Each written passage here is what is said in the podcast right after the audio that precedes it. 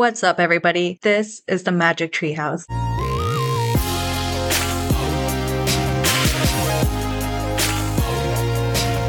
What's up, everyone? This is the Magic Treehouse, and I'm Merlin.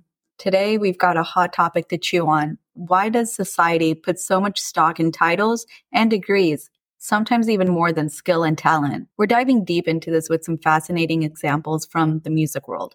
So grab your headphones and let's roll. You know, it's pretty ingrained in our culture, well, most cultures, that having a degree or a fancy title equals success. But does that always hold true, especially in the music business? Think about it. We often associate classical musicians with fancy conservatory degrees. And sure, they're talented, but does that degree make them better than your favorite indie rock guitarist who's completely self-taught? So why do we do this? Why does society lean towards titles and qualifications rather than just pure skill? Well, it's partly a psychological thing. Certifications and degrees provide a sense of security and validation which can be reassuring for consumers, but it doesn't always translate to better music. Now let's talk about how titles can sometimes overshadow a skill. Take Dr. Dre, for example.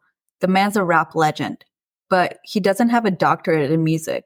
Should that diminish his incredible talent? Absolutely not.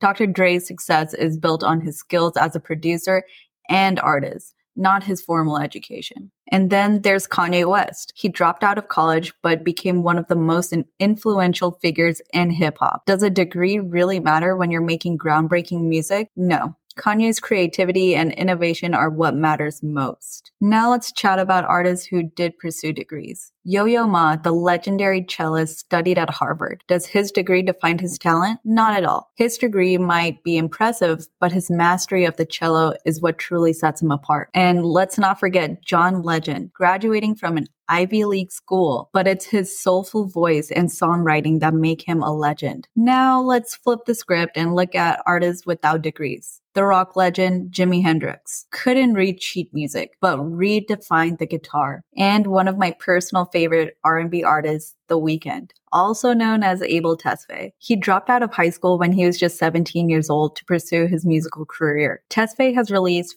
five studio albums and has won four Grammy Awards so far. So, how does this societal emphasis affect aspiring musicians? It can be tough. Some might feel pressure to get degrees they don't want or need, while others may underestimate their skills because they lack those titles. But let's end on a hopeful note. The times are changing. The internet has leveled the playing field, giving talented musicians a platform regardless of degrees. So what's the takeaway here? Titles and degrees can be impressive, but they're not the be all and end all. It's the music, the passion, and the creativity that truly matter. If you like this episode, make sure you check out previous episodes available on all podcast platforms. Don't forget, you can follow me on Instagram, TikTok, YouTube, Threads, and Facebook at Merlin Like the Wizard. Thanks again for listening. Till next time.